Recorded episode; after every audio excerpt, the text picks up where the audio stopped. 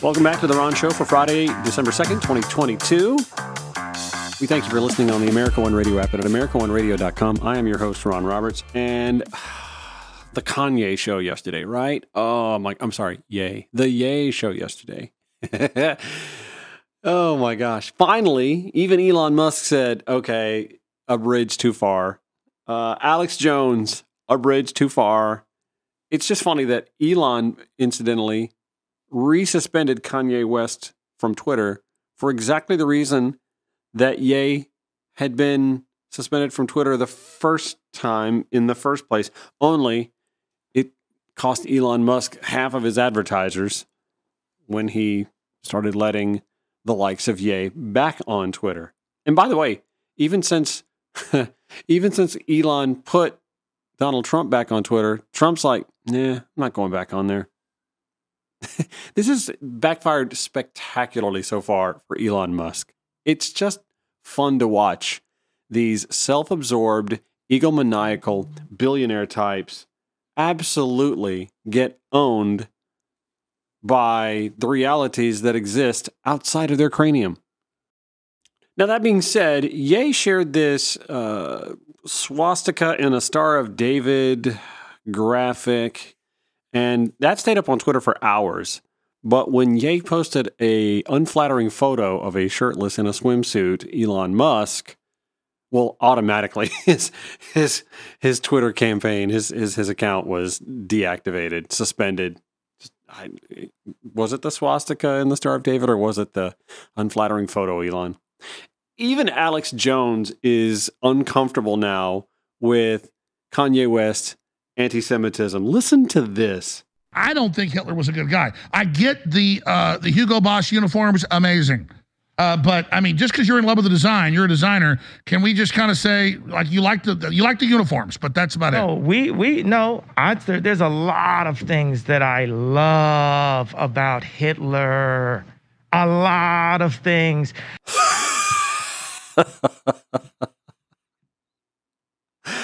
Oh, if you could just see Alex Jones' eyes bugging out of his spoon faced cranium.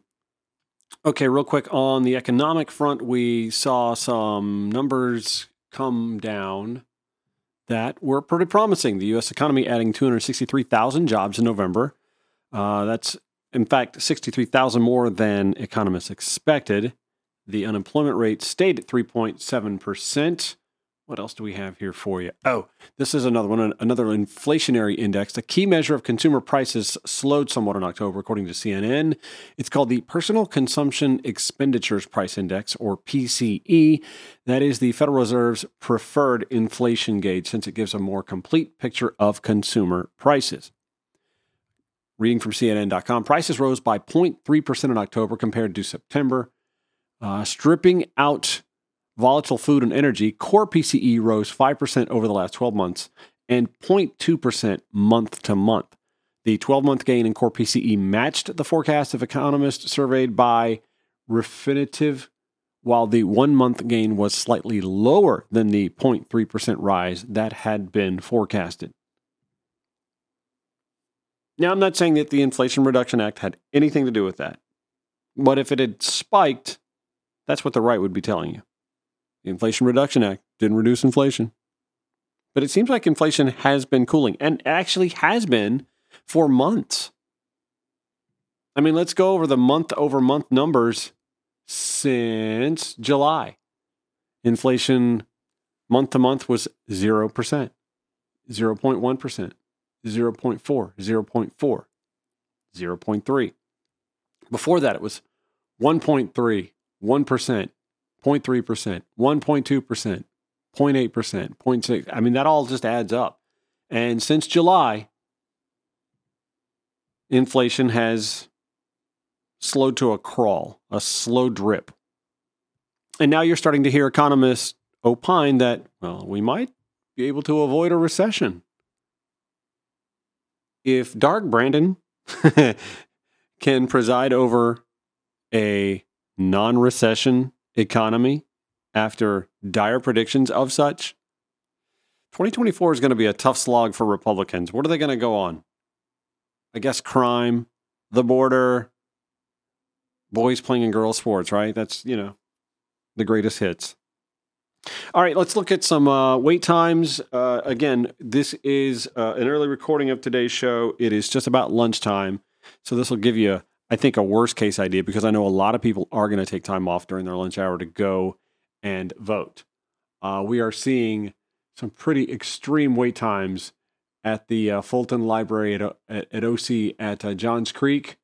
104 minutes already in Johns Creek. I'm telling y'all, the best places to go and vote are down in southwest Fulton County. The South Fulton, the Union City, the Palmetto locations are all under 30 minutes right now. And I'm not saying Roswell, Alpharetta, Johns Creek, hop in your car and head to Southwest Fulton because that's a lot of driving, a lot of traffic, and it's Friday. There's already a lot of driving and a lot of traffic on the arteries heading through the downtown connector and out towards South 75 and South 85. I'm not saying that you should do that. I am saying, however, before SB 202, Fulton County used to have mobile buses that would carry voting machines to places they were needed, and SB 202 outlawed that. Don't forget that. Also, there was a time, oh, wait, it was just 2020, when we had Mercedes Benz Stadium and State Farm Arena gifted to us to be used for mass voting centers. 300 machines, I believe, were in Mercedes Benz Stadium. And because of SB 202, those sort of gifts from non governmental entities are also not allowed.